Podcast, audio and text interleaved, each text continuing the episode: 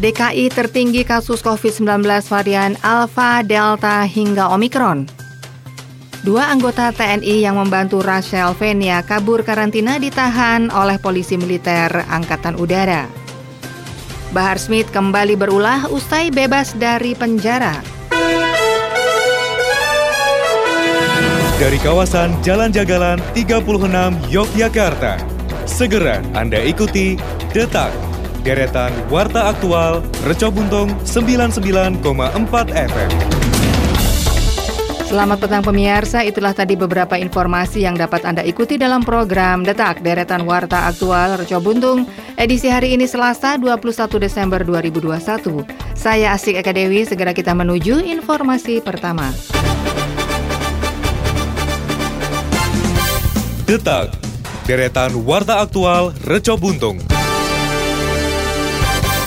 Dari CNN Indonesia, Badan Penelitian dan Pengembangan Kementerian Kesehatan Balitbangkes Kemenkes mencatat sebaran kasus mutasi virus SARS-CoV-2 yang tergolong varian of concern alias varian yang diwaspadai oleh Badan Kesehatan Dunia WHO saat ini berjumlah 6.263 kasus di Indonesia. WHO baru menetapkan lima varian yang masuk kategori ini, yaitu B117 alpha, B1351 beta, B16172 delta, B11529 omikron, dan P1 Gamma dan hanya P1 yang belum teridentifikasi di Indonesia sejauh ini. Varian Delta paling banyak ditemukan dengan 6.150 kasus di Indonesia, disusul varian Alpha dengan 81 kasus, varian Beta 22 kasus, dan varian Omicron 3 kasus. Temuan itu diketahui berdasarkan laporan per data 19 November yang baru diunggah Balitbangkes Kemenkes melalui laman www.litbang.kemenkes.go.id pada hari ini Selasa 21 Desember, jumlah temuan VOC di Indonesia mengalami peningkatan sebanyak 611 kasus dalam kurun waktu 15 hari saja. Ribuan temuan varian itu teridentifikasi di Indonesia berdasarkan metode pemeriksaan whole genome sequencing atau WGS terhadap total 10.358 spesimen yang diperiksa. Jumlah pemeriksaan bertambah sebanyak 831 spesimen yang diperiksa dari 6 Desember lalu yang berjumlah 9.527 spesimen yang diperiksa.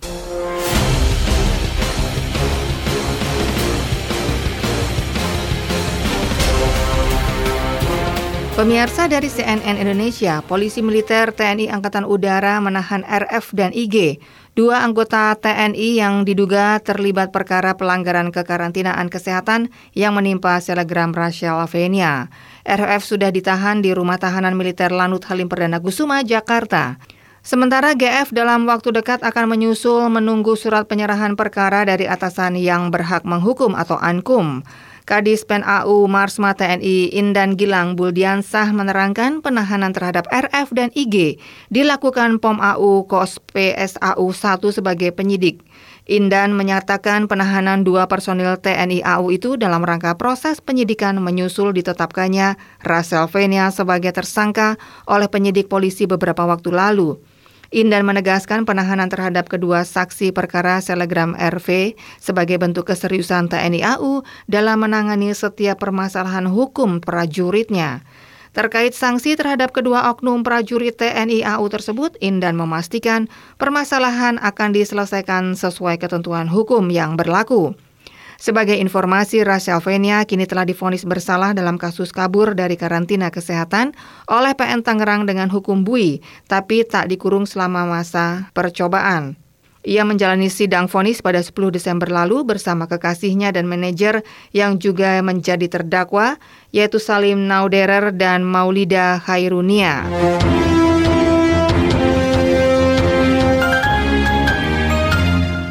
Pemirsa Bahar bin Smith kembali berulah usai bebas dari Lembaga Permasyarakatan khusus kelas 2A Gunung Sindur pada November lalu.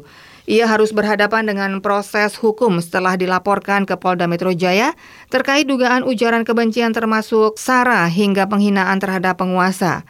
Tercatat ada dua laporan polisi terhadap Bahar yang diterima Polda Metro Jaya tertanggal 7 Desember dan 17 Desember. Selain Bahar, Egi Sujana juga tercatat sebagai terlapor dalam laporan tanggal tersebut yang dibuat oleh Husin Syihab. Pelaporan berkenaan dengan pernyataan Bahar dan Egi yang mengomentari ucapan KSAD Jenderal Dudung Abdurrahman. Keduanya bicara dalam video yang diunggah di akun YouTube berjudul Semakin Panas Egi Sujana. Jenderal Dudung harus dipidana dan Habib Bahar tuntaskan kebodohan ini. Husin selaku pelapor menganggap Bahar dan Egi berupaya memelintir ucapan Dudung. Dalam video di YouTube, Bahar dan Egi menyebut Dudung seolah-olah menyamakan Tuhan dengan manusia. Egi Sujana dan Bahar Smith dilaporkan terkait tindak pidana menyebarkan informasi untuk menimbulkan rasa kebencian dan atau permusuhan individu dan atau kelompok berdasarkan sara dan atau penghinaan terhadap penguasa. Detak, deretan warta aktual Reco Buntung.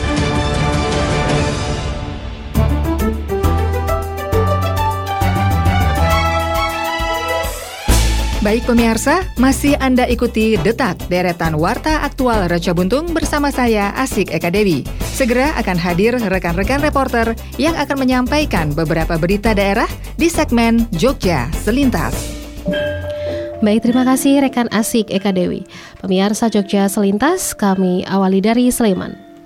Diduga karena sepi orderan dan terdesak kebutuhan ekonomi, seorang driver ojek online di Kabupaten Sleman berinisial BC, warga Sleman, nekat mencoba mencuri sangkar burung. Belum berhasil membawa kabur barang curian, aksinya kepergok sang pemilik rumah dan dikejar warga. Saat tertangkap, ternyata kedapatan membawa senjata tajam jenis belati tanpa dilengkapi dengan surat izin yang sah. Pelaku akhirnya diserahkan ke polisi untuk proses hukum. Kanit Reskrim Polsek Melati Ibtu Dwi Nur Cahyo mengatakan kronologi kejadian bermula pada 15 Desember sekitar pukul 22 waktu Indonesia Barat. Pelaku yang merupakan driver ojek online berkeliling. Saat itu pelaku melintas di Dusun Meranggen Sidoadi, Melati dan kebetulan suasana sepi. Pelaku kemudian masuk ke pekarangan rumah warga dan melihat adanya sangkar kosong tanpa ada burungnya. Setelah diamankan dan dilakukan penggeledahan, didapati sebilah belati yang disimpan dengan cara diselipkan di badan dan ditutupi oleh jaket. Pelaku kemudian dibawa ke markas kepolisian sektor Melati untuk proses hukum selanjutnya. Beralih ke Kulon Progo, Pemirsa Kepolisian Resor Kulon Progo melaksanakan operasi lilin Progo menjelang Natal dan Tahun Baru atau Nataru. Pengawasan dilakukan selama 10 hari, terhitung mulai 24 Desember 2021 sampai dengan 2 Januari 2022 di wilayah yang memiliki tingkat kerawanan. Kapolres Kulon Progo AKBP Muharomah Fajar ini mengatakan Polres setempat akan membuat dua pos pengamanan di wilayah Temon dan Alun-Alun Wates serta tiga pos pelayanan di Gelagah, Waduk Sirmo, dan Nanggulan.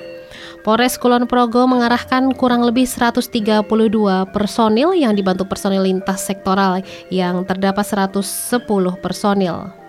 Dijelaskannya, operasi lilin menyasar masyarakat yang melaksanakan ibadah Natal dan akan berwisata, kemudian tempat-tempat ibadah dan juga objek wisata sehingga masyarakat yang akan melaksanakan ibadah bisa berjalan dengan nyaman dan aman serta mengantisipasi lonjakan COVID-19 pasca pelaksanaan Nataru. Terpisah, Ketua Gugus Tugas Penanganan COVID-19 Kabupaten Kulon Progo, Fajar Gegana mengatakan pihaknya juga akan mengawasi jalan-jalan alternatif atau jalan tikus menuju destinasi wisata. Sebab dari pengalaman tahun sebelumnya, ada beberapa objek wisata yang mengalami penumpukan wisatawan yang masuk melalui jalan alternatif. Demikian pemirsa informasi dari Sleman dan Kulon Progo, sumber berita dari tribunjogja.com. Saya Maida Mara dan kita beralih ke berita Kota Yogyakarta bersama rekan dari Pradita. Silakan dari. Baik, terima kasih Maida Mara. Pendengar Wakil Wali Kota Yogyakarta Heru Purwadi hadir dalam graduation program Seribu Pelangi Gustu Community di Kota Yogyakarta tahun 2021 pada Senin 20 Desember 2021 di Ruang Yudhistira Komplek Balai Kota Timoho. Program Seribu Pelangi Gustu Community merupakan upaya mendukung optimalisasi masa emas seribu hari pertama kehidupan yang merupakan kerjasama Pemkot Yogyakarta dengan Human Initiative Cabang Yogyakarta dan PT Sariusada Generasi Mardika. Dalam sambutannya, Wakil Wali Kota Yogyakarta Heru Purwadi menyatakan apresiasi dan terima kasih atas pelaksanaan program Seribu Pelangi Ghost to Community yang memberikan edukasi, bimbingan, pelatihan, konsultasi tentang seribu hari pertama kehidupan, sejak dari kandungan hingga usia 2 tahun, dan upaya pemenuhan gizinya. Hal ini perlu dilakukan karena banyak ibu hamil, ibu menyusui, dan ibu balita yang kurang memiliki pemahaman tentang pemenuhan gizi pada seribu hari pertama kehidupan atau HPK. Hal ini menjadi program yang sangat membantu upaya Pemkot Yogyakarta dalam penyelamatan generasi penerus dari kemungkinan stunting. Selanjutnya, Wakil Wali Kota Yogyakarta juga meminta Dinas Kesehatan, Bapeda, Mantri maupun Lurah bisa saling bersinergi dalam program kegiatan 8.000 HPK pada 1.000 HPK. Hal ini agar ke depan tidak terdapat stunting dan lahir generasi emas yang memiliki kecerdasan dan fisik yang optimal di Yogyakarta. Di sisi lain, Agus Triyono, Kepala Human Initiative Cabang Yogyakarta dalam laporannya menyatakan program Seribu Pelangi Gustu Community lahir sebagai bentuk partisipasi Danone Specialist Nutrition Indonesia melalui Forum Tanggung Jawab Sosial Lingkungan Perusahaan atau TSLP yang dilaksanakan di tiga kelurahan yakni Kelurahan Semaki, Pandean, Warung Boto, Kemantren Umbul Harjo. Program ini ditujukan untuk membangun kesadaran ibu hamil dan ibu yang memiliki anak hingga 2 tahun untuk menjaga asupan gizi dan pola asuh selama masa seribu hari pertama kehidupan. Agus juga menyatakan pada tahun 2021 penerima manfaat sebanyak 102 orang dengan rincian 42 ibu hamil dan 60 ibu yang memiliki anak usia hingga 2 tahun dengan kegiatan workshop, pemantauan status gizi, home visit dan konseling gizi, dan penyediaan alat pendukung serta lomba visio. Dengan kegiatan tersebut, setidaknya peningkatan kesadaran menyusui ASI eksklusif sebesar 7% dan peningkatan pemberian makanan sehat naik 13%. Pendengar daerah istimewa Yogyakarta selama pandemi COVID-19 telah mengalami beberapa kali perubahan level PPKM, mulai dari level 4, 3, hingga 2. Perubahan level PPKM ini tentu berdampak pada kondisi pariwisata dan ekonomi masyarakat. Kepala Dinas Pariwisata DIY Singgira Harjo menyatakan pertumbuhan wisata di DIY saat pandemi mulai tampak setelah ada perubahan level PPKM dari 4 ke 3. Kepercayaan wisatawan untuk berwisata di Yogyakarta mulai tumbuh karena sudah diterapkan protokol kesehatan. Selanjutnya, Singgira Harja juga menyatakan sampai saat ini ada sekitar 84 ribu wisatawan yang terdaftar di Visiting Jogja selama pandemi. Angka ini di luar kondisi nyatanya karena banyak wisatawan yang tidak menggunakan aplikasi Visiting Jogja selama berwisata di daerah istimewa Yogyakarta. Tren wisatawan di DIY pada hari Sabtu biasanya naik 6.000 hingga 7.000 dan pada hari Minggu sebagai puncaknya mencapai 7.000 hingga 8.000 orang per hari yang berwisata di DIY. Di sisi lain, Ketua Komisi A DPRD DIY Suwardi menyatakan, daerah istimewa Yogyakarta sebagai daerah wisata bukan hanya sekedar jargon. Pertumbuhan wisata dan pengembangannya ada yang dilakukan oleh Pemda DIY, pemerintah kabupaten masing-masing maupun oleh kelurahan atau kalurahan. Dan ada juga yang dikelola oleh masyarakat. Hal ini menggambarkan Objek wisata menjadi hal yang besar manfaatnya bagi masyarakat karena mampu memberikan dampak yang luas. Untuk itu, masyarakat untuk senantiasa menerapkan protokol kesehatan agar destinasi wisata tetap buka. Demikian informasi dari Kota Yogyakarta, saya dari Pradita. Segera kita menuju ke rekan Widya Gita. Iya, baik terima kasih dari Pradita. Pemirsa bersama saya Widya akan saya sampaikan informasi dari Bantul dan Gunung Kidul. Bupati Bantul Abdul Halim Muslih mendorong organisasi perangkat daerah atau OPD terkhusus yang membidangi pertanian, industri dan pariwisata untuk bisa mengembangkan daerah yang dijadikan food estate atau lumbung pangan. Dengan kerjasama lintas sektor tersebut diharapkan dapat tercipta agrowisata yang mampu meningkatkan kesejahteraan petani dan masyarakat sekitar. Dalam diseminasi penyusunan dokumen roadmap pengembangan sektor industri, pertanian, dan pariwisata di Rumah Budaya Tembi hari Senin kemarin, Bupati menyatakan bahwa sektor pertanian dan pariwisata telah memunculkan beragam terobosan dan inovasi serta mendapatkan pengakuan dari pemerintah pusat. Sektor pertanian Kabupaten Bantul juga telah ditetapkan menjadi food estate atau lumbung pangan untuk beberapa komoditas di antaranya seperti bawang merah dan cabai. Salah satunya kawasan food estate Nawungan lahan sudah ada, produksi sudah ada dan berjalan dan akan ditambah sarana produksi pasca panen. Pada saat yang bersamaan Dinas Pariwisata juga masuk untuk mengembangkan agrowisata sehingga diperlukan kolaborasi tiga sektor yakni pertanian, industri, dan pariwisata. Ia berharap melalui roadmap tersebut maka akan ada timeline untuk peningkatan nilai sektor pertanian dengan dukungan industri dan pariwisata. Sasarannya adalah para petani. Jika berhasil dikembangkan, maka para wisatawan akan datang dan berbelanja di sana, sehingga petani tidak hanya mendapatkan pendapatan dari sektor pertanian saja, tetapi juga bisa mendapatkan dari sisi pariwisatanya. Konsep tersebut akan dikembangkan di tempat lain, di tempat-tempat yang sudah ditetapkan untuk menjadi lahan food estate, utamanya di daerah Sanden dan juga Kretek. Sementara itu, Lurah Selo Pamioro Sugeng menyatakan bahwa di kelurahannya terdapat dua lokasi yang dijadikan food estate, yakni Nawungan dan Serunggu 2.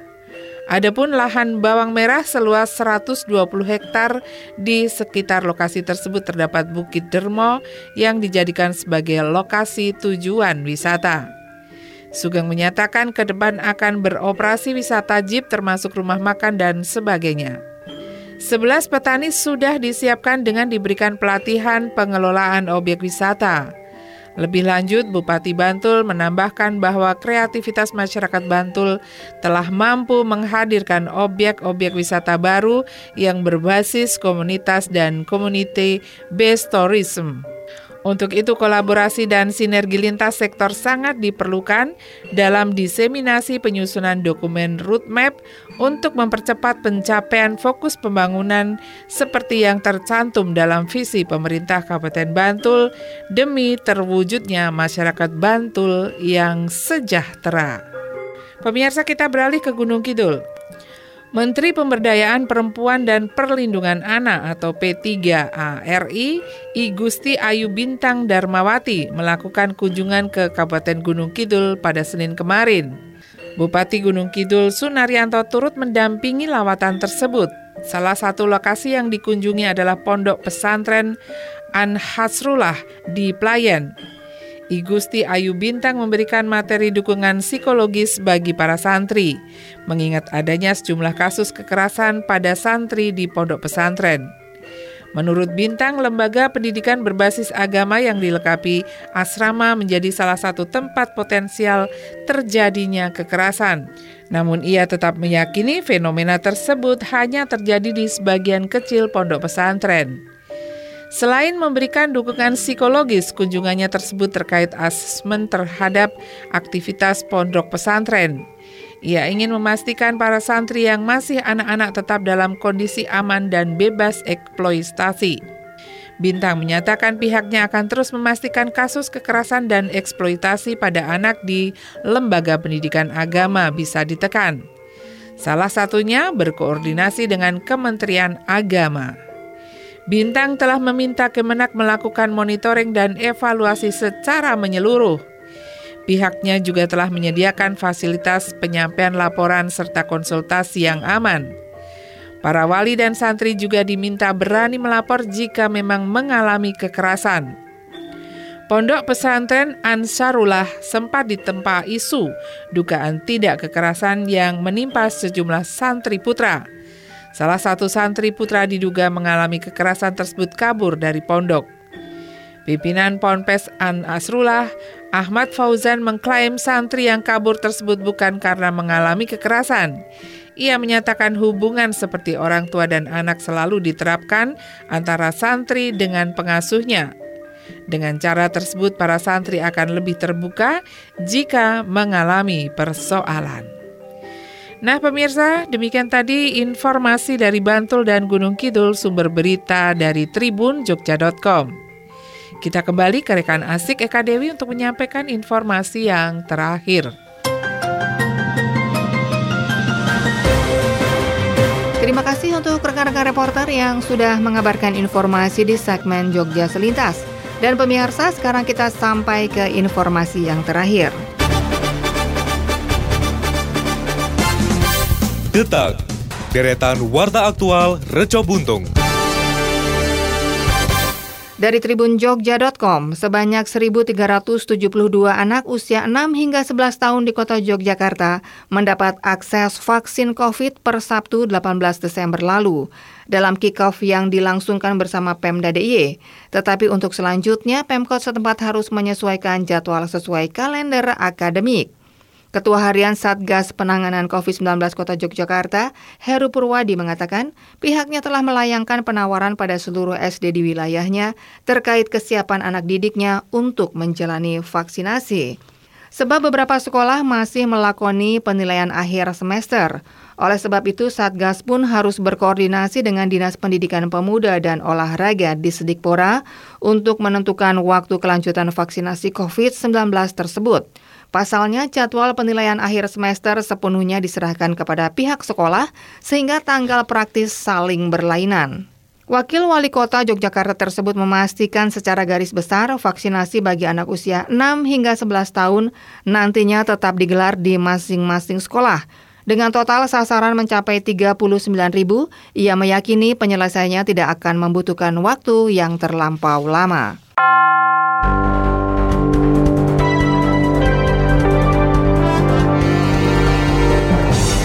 Pemirsa waspada virus corona. Penularan dari manusia ke manusia lewat cairan, batuk, bersin, dan berjabat tangan. Virus ditularkan jika Anda menyentuh cairan orang terinfeksi, lalu menyentuh area mata, hidung, mulut. Gejala-gejala yang perlu diperhatikan: batuk, pilek, sakit tenggorokan, demam, sakit kepala, dan sesak nafas.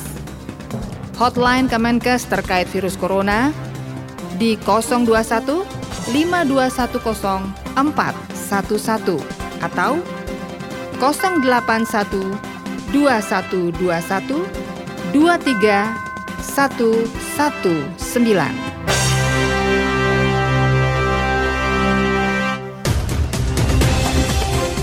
Pemirsa informasi tadi menutup program Detak edisi hari ini Selasa 21 Desember 2021. Ikuti kembali program Detak deretan Warta Aktual Raja Buntung esok petang pukul 18 waktu Indonesia Barat. Radio lawan COVID-19. Jangan lupa cuci tangan pakai sabun, jaga jarak, jangan berkerumun, gunakan masker, dan lebih baik di rumah saja. Saya Asik Eka Dewi, selamat petang dan sampai jumpa. Pemirsa, telah Anda ikuti Detak, deretan Warta Aktual, Produksi, Reco Buntung 99,4 FM.